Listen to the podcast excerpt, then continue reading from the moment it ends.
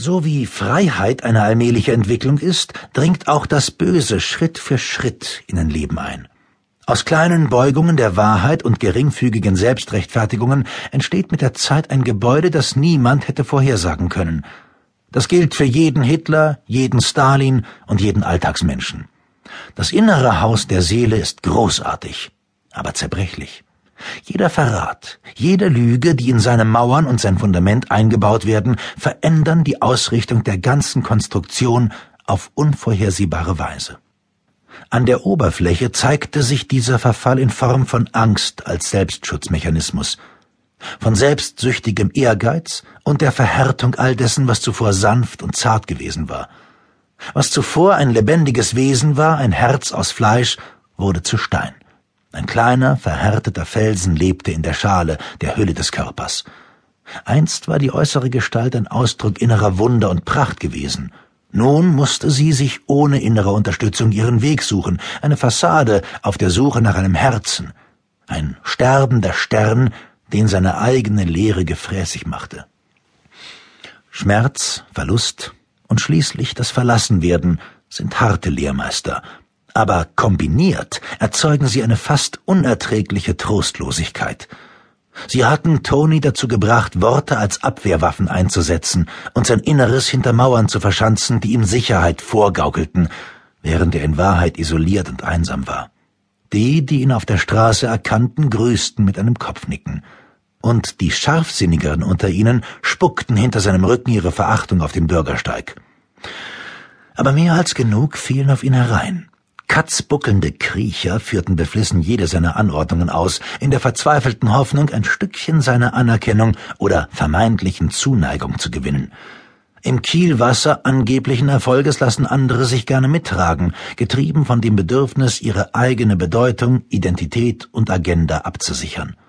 Wahrnehmung ist Realität, sogar wenn die Wahrnehmung eine Lüge ist.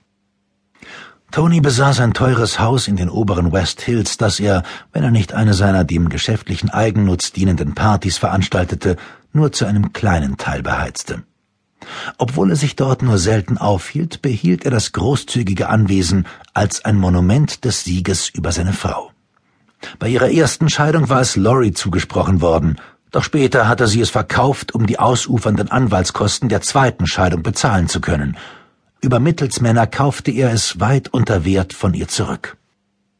Als der Verkauf abgeschlossen war, organisierte er noch am gleichen Tag eine regelrechte Zwangsräumungsparty, einschließlich eines Polizeiaufgebots, das seine völlig fassungslose Ex-Frau vom Grundstück eskortierte. Heute befand er sich in üblerer Stimmung als sonst.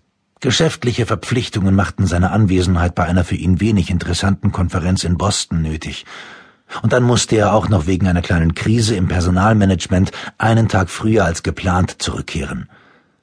Zwar war es ärgerlich, sich um eine Situation kümmern zu müssen, die seine Untergebenen in der Firma auch gut ohne ihn hätten regeln können, aber immerhin lieferte ihm das eine gute Entschuldigung, von den nur mit Mühe erträglichen Seminaren in Boston zu jener ebenfalls schwer erträglichen Routine zurückzukehren, die ihm vertrauter war. Aber etwas hatte sich verändert. Was als leises Unbehagen begonnen hatte, war zu einer bewussten Stimme geworden. Seit ein paar Wochen war Toni von dem nagenden Gefühl befallen, verfolgt zu werden. Zunächst tat er das als letztlich unerhebliches Stresssymptom ab, als Einbildungen seines überarbeiteten Verstandes. Doch der Gedanke fiel in ihm auf fruchtbaren Boden. Ein Samenkorn, das durch vernünftige Überlegungen schnell hätte weggewaschen werden können, schlug Wurzeln, die sich schon bald als nervöse Hyperwachsamkeit zeigten. Und so wurde Tonis ohnehin schon ständig angespanntem Geist noch mehr Energie entzogen. Er bemerkte Details, die für sich genommen kaum Anlass zur Besorgnis boten. Doch insgesamt gesehen wurden sie in Tonis Bewusstsein zu einem warnenden Chor – da war der schwarze Geländewagen, der auf der Fahrt in die Firma manchmal hinter ihm fuhr. Da waren der Tankstellenmitarbeiter, der für Minuten vergaß, ihm seine Kreditkarte zurückzugeben, und der Sicherheitsdienst, der ihn über drei Stromausfälle in seinem Privathaus informierte, von denen nur sein Anwesen und keines der Nachbarhäuser betroffen gewesen war. Diese Stromausfälle hatten jeweils genau 22 Minuten gedauert und waren an drei Tagen hintereinander immer zur gleichen Uhrzeit erfolgt.